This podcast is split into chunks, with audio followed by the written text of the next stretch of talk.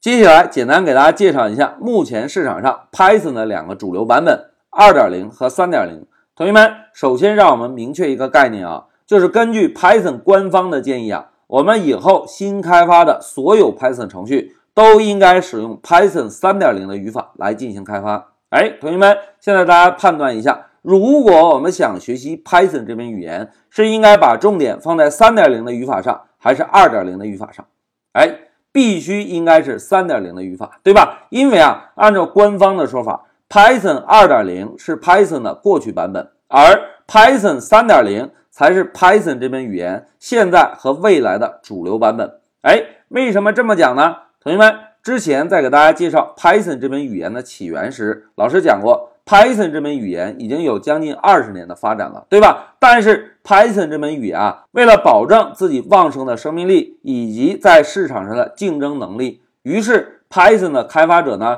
就决定对 Python 进行一个较大的改进，把原有老版本中一些陈旧的内容剔除，同时吸纳一些现在主流程序设计语言的新鲜元素。因此啊，在二零零八年推出了 Python 三点零 版本。同学们看啊， Python 三点零 实际上推出的时间还是很早的，二零零八年，距离今天已经有十年的时间了，对吧？同时 Python 的设计者啊，为了不在 Python 的新版本中加入过多陈旧的元素，因此呢，在设计 三点零 的时候并没有考虑向下的版本兼容。注意啊， Python 三点零 啊，在设计时没有考虑向下的兼容，这就意味着很多使用早期 Python 版本设计出来的程序是没有办法直接在 Python 三点零 上运行的。但是老师在这里要强调一下啊，同学们千万不要紧张啊，其实啊 Python 二点零 和 Python 三点零 之间的语法差异并不是很大。我们在工作中如果接手了一个 Python 二点零 的项目，想要把它升级到 Python 三点零，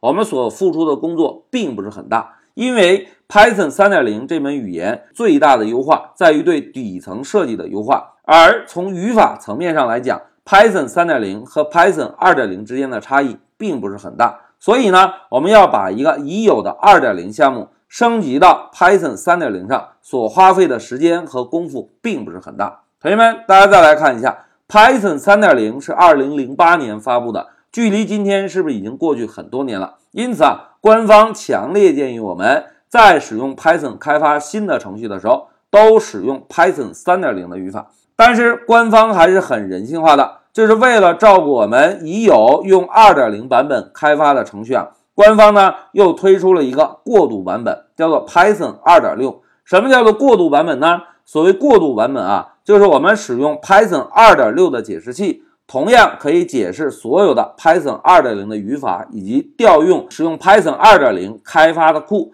同时呢，在 Python 二点六 中啊，还可以部分的使用 Python 三点零 的语法。哎，同学们看，在 Python 二点六 中完全支持 Python 二点零 的语法，并且可以部分使用 Python 三点零 的语法。因此啊，这个版本被称为过渡版本。但是在二零一零年中期， Python 呢推出了 二点七 这个版本，并且宣布 Python 二点七 是 Python 二点零 的最后一个版本。哎，同学们一定注意啊， 二点七 就是 Python 的 二点零 最后一个版本。因此啊，我们以后学习的重点都应该集中在 Python 三点零 的语法上。但是有的同学啊，在工作中可能会碰到一种情况，就是我们没有办法立即使用 Python 三点零。为什么呢？因为很有可能我们公司中的项目使用的部分第三方库还不支持 三点零 的语法。同学们考虑一下，我们自己的代码是不是可以自己做主？但是如果我们使用的第三方库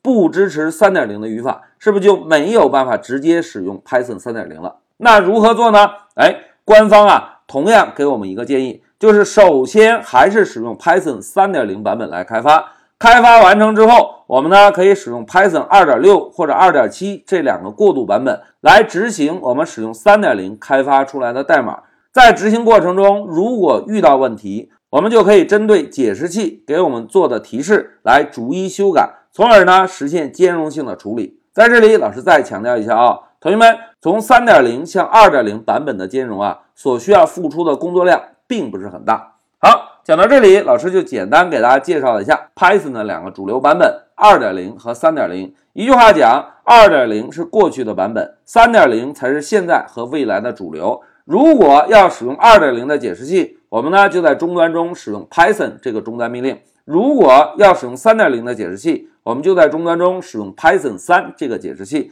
同时，老师也给大家介绍了一下，如果我们以后工作中接手的项目没有办法直接使用 Python 三点零， 我们可以怎么做呢？哎，我们仍然使用 Python 三点零 来开发，开发完成之后，我们再用 二点六 或者 二点七 这两个过渡版本来帮我们实现兼容性的处理。好，讲到这里，老师就暂停一下视频。